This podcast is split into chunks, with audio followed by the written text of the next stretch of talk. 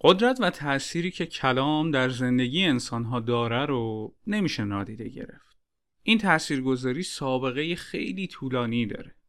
از یونان باستان که مهد سخنوران بوده تا سخنرانی های پرشور هیتلر که بزرگترین جنگ روی کره زمین رو راه انداخت.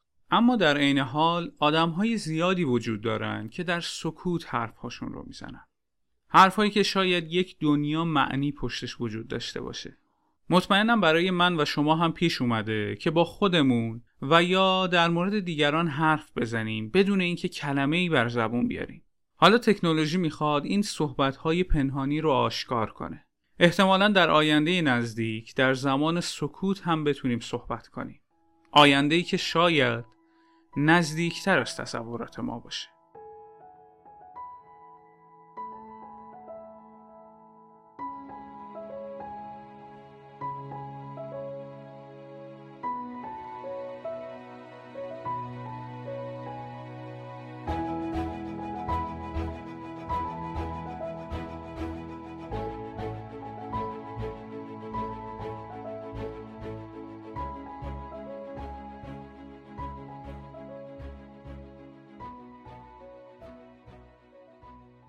سلام من بابک معمار هستم و شما به دهمین اپیزود آینده نزدیک گوش میدین که در 25 شهریور ماه 1400 ضبط شده پادکستی که هر سه هفته یک بار منتشر میشه و من توی هر قسمت در مورد یک فناوری، اختراع یا تکنولوژی صحبت می‌کنم که ممکنه در آینده نزدیک زندگی من و شما رو تغییر بده. از این مقدمه کوتاه که بگذریم بریم سراغ اصل داستان. قدرت تکلم در زندگی هر کدوم از ما اهمیت خیلی بالایی داره. ابزاری که ما برای ارتباط با اعضای خانواده، دوستان و در محیط کار ازش استفاده می‌کنیم و خب شاید یکی از دلایل اصلی پیشرفت شغلی، اجتماعی و شخصیتی هر کدوم از ما استفاده از همین توانایی صحبت کردنه و اینکه چگونه و چجوری بتونیم با بقیه ارتباط برقرار کنیم. دیدی بعضی از آدما وقتی صحبت می‌کنن همچین محو گوش دادن به صداشون میشیم؟ یا وقتی به بعضی از پادکست رو گوش میدی اصلا متوجه گذر زمان نمیشی؟ اون رنگ صدا، اون قدرت بیان و اون تاثیرگذاریش روی انسان ها نشون میده که چقدر تکلم در زندگی آدم ها نقش مهمی بازی می‌کنه. طوری که خیلی ها توی دوره های مختلفی مثل فن بیان شرکت می‌کنن تا بتونن یاد بگیرن از این هدیه جادویی چطور به نفع خودشون استفاده کنن. فرایند تولید گفتار در انسان به این صورتی که هوایی که در ششهای ما محبوس شدن به هنجره می‌رسن. همین عبور هوا باعث ارتعاش تارهای صوتی ما میشه که در نهایت صدا رو به وجود میاره در کنار این تولید صوت اندامهای دیگه هم مثل دندونهامون، لبها و حتی بینی کمک می‌کنن تا ما به اون زبونی که مد نظرمون هست صحبت کنیم. شاید در نگاه اول خیلی ساده به نظر بیاد ولی خب یک فرایند فوق العاده پیچیده است. متاسفانه سالانه هزاران نفر به دلایل مختلف مثل بیماری یا حتی ضرباتی که به بدنشون وارد میشه مجبور میشن تا هنجره خودشون رو بردارن. و در نتیجه یکی از مهمترین ابزارهایی که برای برقراری ارتباط با افراد دیگه در اختیار دارن رو از دست میدن. خب این موضوع می‌تونه خیلی برای اون فرد دردناک باشه و یک پروسه بسیار طولانی رو باید طی بکنه تا با این واقعیت تلخ کنار بیاد. حتی تصورش برای من که دارم الان این پادکست رو ضبط می‌کنم واقعا سخته. اما پیشرفت هایی که در علم پزشکی به وجود اومده بشر رو امیدوار کرده که شاید در آینده نزدیک دیگه از دست دادن هنجره مثل الان درد و غم شدیدی رو برای بیمار نداشته باشه. دو تا سوال اینجا مطرح میشه. آیا صدای طبیعی بعد از برداشته شدن هنجره از بین میره؟ بله از بین میره. آیا ماهیچه های کنترل کننده بیان بعد از برداشتن هنجره کار نمی‌کنن؟ خیر. و این همون کورسوی امید جامعه پزشکیه. برای کمک به افرادی که به دلایلی دیگه نمی‌تونن از هنجرشون استفاده کنن. فناوری که به اسم ساب وکالیزیشن مطرح میشه. البته من نتونستم معادل دقیق این اسم رو توی فارسی پیدا کنم. شاید بشه بهش گفت فناوری تشخیص ذهن خانی به همین خاطر هم من از همون اسم انگلیسیش استفاده می‌کنم. اگر از شنوندگان پادکست کسی هست که معادل دقیق تری رو می‌دونه خوشحال میشم که توی کامنتس ها یا از طریق صفحه اینستاگرام، توییتر و یا حتی ایمیل من رو مطلع کنه.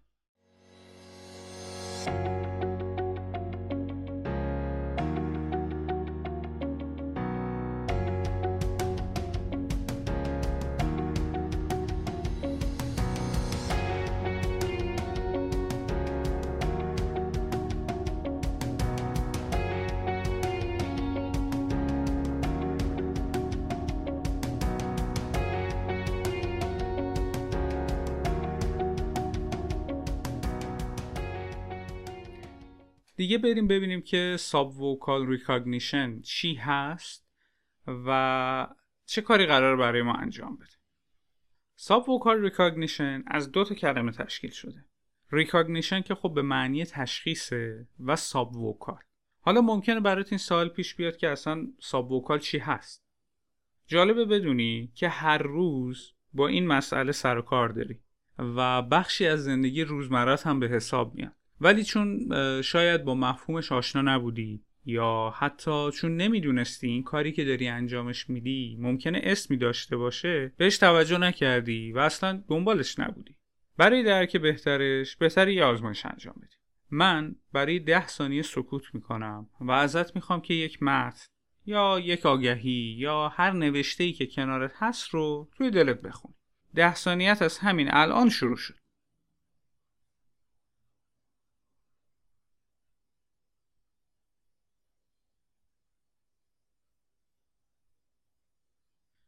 ساب وکالیزیشن که معنی تحت لفظیش میشه درون خانی یا ذهن خانی همون صدای درونیه که وقتی داری یک متن کتاب یا هر نوشته ای رو می‌خونی توی سر خودت میشنوی.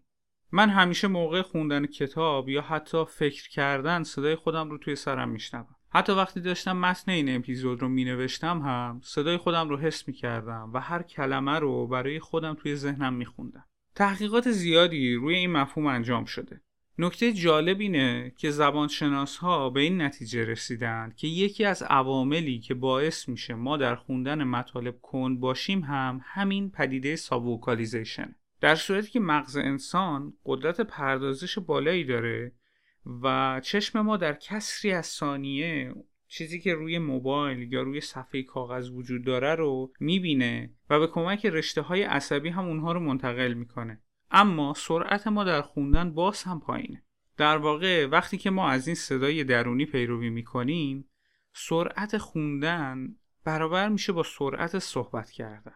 خیلی از افرادی که در کلاس های تندخوانی هم شرکت می‌کنن بهشون آموزش داده میشه که یکی از راهکارهای بالا بردن سرعت قرائت یک متن کم کردن همین اثر subvocalization ه چون انسان ها معمولا به صورت میانگین می‌تونن بین 150 تا 250 کلمه در هر دقیقه صحبت کنن که در نتیجه سرعت خوندن یک متن رو هم به همین میزان پایین میاره. پس با کاهش اثر subvocalization میشه سرعت خوندن یک متن رو هم بالاتر برد.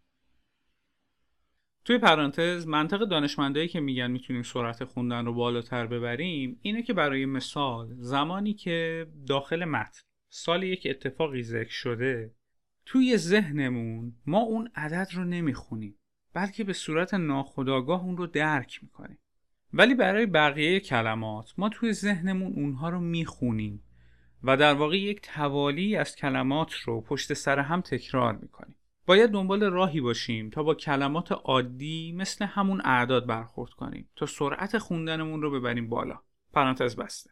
ذهن ما قابلیت های خیلی زیادی داره که باید بتونیم اونها رو کشف و درک کنیم. شاید یک دلیل ساخت تراشه های مغزی هم همین باشه. تراشه هایی که در آینده نزدیک ممکنه نقش زیادی در پیشرفت های علمی داشته باشن.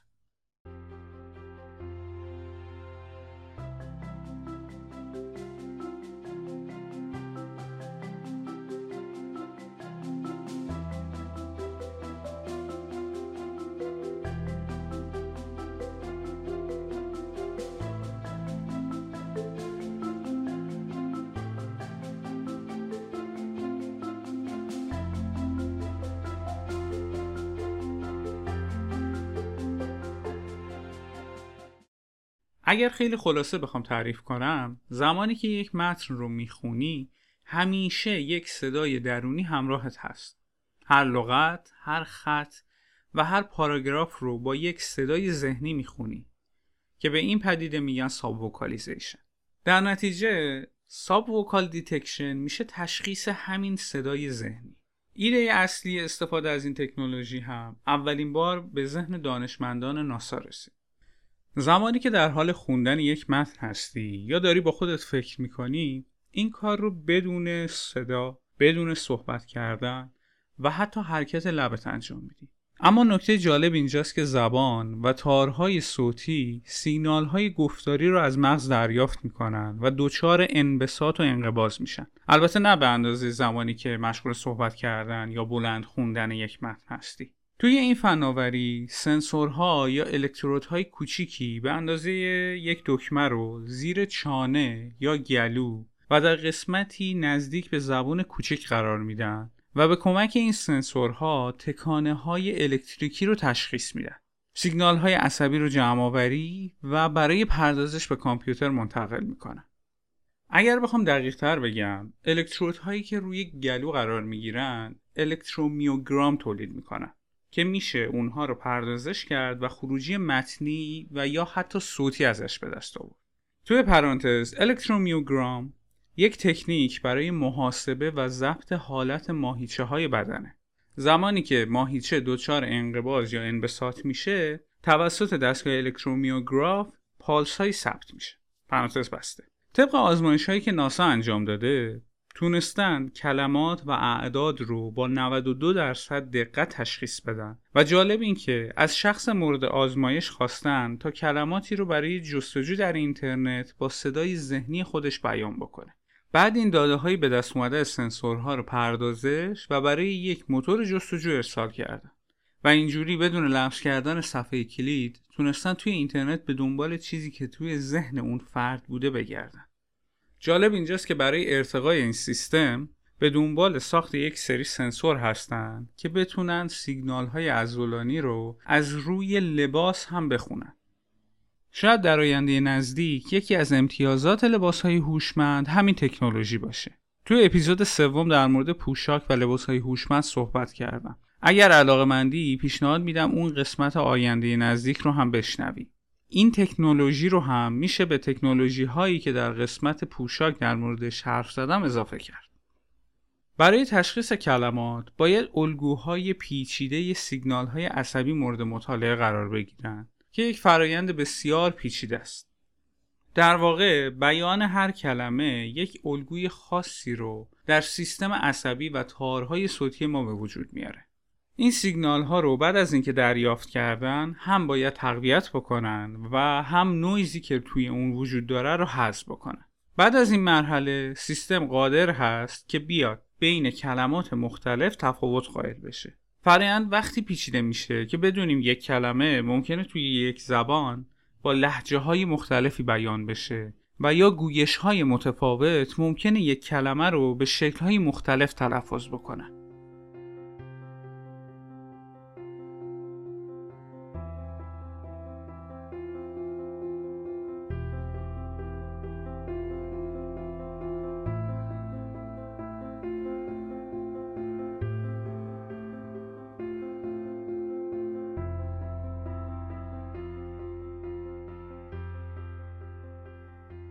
هدف اصلی ناسا از طراحی چنین سیستمی برای استفاده در لباس فضانوردا بوده تا به کمک اون بتونن تجهیزات مختلف مثل ربات‌های مریخ نور رو کنترل کنند و به اونها دستورات لازم رو بدن. ممکنه در طول سفرهای فضایی به دلایل مختلفی مثل طولانی بودن سفر یا تاثیرات گرانشی روی بدن فضانوردا با مشکلات مختلفی مواجه بشن. اما به کمک این تکنولوژی می‌تونن به راحتی سیگنال ها رو برای نرم افزارهای مختلف یا ربات های مختلف ارسال کنن. اگر بخوام به کاربردهای عمومی این تکنولوژی بیشتر فکر بکنیم افرادی که از معلولیت های گفتاری رنج می‌برن یا بنا به دلایلی هنجره خودشون رو از دست دادن می‌تونن اولین اهداف برای استفاده از این فناوری باشن حتی میشه از این تکنولوژی در مکانهای پرسر و صدا مثل فرودگاه ها یا در کاربردهای معمولی تر مثل ارتباطات راه دور هم استفاده کرد. در واقع ایده اصلی که پشت استفاده از این تکنولوژی در محیط های عمومی وجود داره حفظ حریم شخصی افراده برای خیلی از ماها پیش اومده زمانی که در اماکن عمومی هستیم یا داریم از مترو و اتوبوس استفاده می‌کنیم می‌خوایم با گوشی تلفنمون صحبت کنیم ولی دوست نداریم بقیه از صحبتهای ما چیزی متوجه بشن جالب اینجاست که تو این شرایط بقیه گوشاشون تیزتر هم میشه که ممکنه هم باعث معذب شدن و یا حتی آزار گوینده هم بشه. ولی با استفاده از این تکنولوژی دیگه نیازی به بیان کردن جمله ها نیست و تنها با صحبت کردن با خودتون می‌تونین با بقیه ارتباط برقرار کنید از طرف دیگه تو محیط های شلوغ اغلب موانع ارتباط صوتی وجود داره. مثلا این امکان وجود داره که توی اتوبوس شلوغ یا توی فرودگاه بخوای با یک نفر دیگه که باهاش فاصله داری صحبت بکنی اما به خاطر سر و صدا هیچ کدوم متوجه حرفهای هم نشین این تکنولوژی می‌تونه اینجا هم کاربرد داشته باشه. یا برای خیلی از ماها و به شخص برای من. در خیلی از موارد پیش اومده که وقتی دارم با خودم فکر می‌کنم و زبان درونیم استفاده می‌کنم یک ایده یا یک نظر به ذهنم می‌رسه که ممکنه چند دقیقه بعد اونو فراموش کنم. در صورتی که می‌تونه خیلی برام مهم یا مفید باشه. ولی خب دیگه به یادش نمیارم. این تکنولوژی می‌تونه کمک کنه تا هر لحظه چیزی که با زبان ذهنیت بیان می‌کنی رو ثبت بکنی و بعدا بهش دسترسی داشته باشی. به همین سادگی. خیلی راحت. در کنار این موارد استفاده که گفتم این تکنولوژی با چالش هایی هم روبرو هست. یکی از مواردی که باعث پیچیدگی بیشتر این فناوری میشه اینه که انسان های مختلف الکترومیوگرافی های متفاوتی هم دارن. الکترومیوگرافی من و شما که داری این اپیزود رو گوش میدی فرق داره با هم. در واقع اینکه الکترود مورد استفاده باید دقیقا کجا وصل بشه تا کارایی خودش رو داشته باشه یک سوال اساسیه که باید راه حل دقیقی براش پیدا بشه. از طرف دیگه اندازه این الکترودها بزرگه. اوایل پادکست گفتم تقریبا به اندازه یک دکمه است. و خب ظاهر زیاد خوشایندی هم نداره که احتمالا در آینده نزدیک نمونه های کوچکتری هم ازش ساخته میشه. چالش بعدی در استفاده از این فناوری بحث حریم شخصی افراده. فرض کن این تکنولوژی به تولید انبوه رسیده و یکی از نمونه های نهاییش رو خریدی و داری ازش استفاده می‌کنی. حالا فرض کن یک روز توی فرودگاه داری از این دستگاه برای ارتباط با دوستت استفاده می‌کنی. ولی خبر نداری که در فاصله چند متریت یک نفر با دستگاهی در دستش ایستاده که می‌تونه سیگنال های ارسالی از تو رو دریافت پردازش و رمزگشایی کنه و دقیقا بدونه که الان چه ایده ای از ذهنت گذشته. پس باید برای حفظ و حراست از داده های فردی و حریم شخصی تمامی پیش نیازهای امنیتی رعایت بشه. و آماده مقابله با حملات سایبری هم باشیم.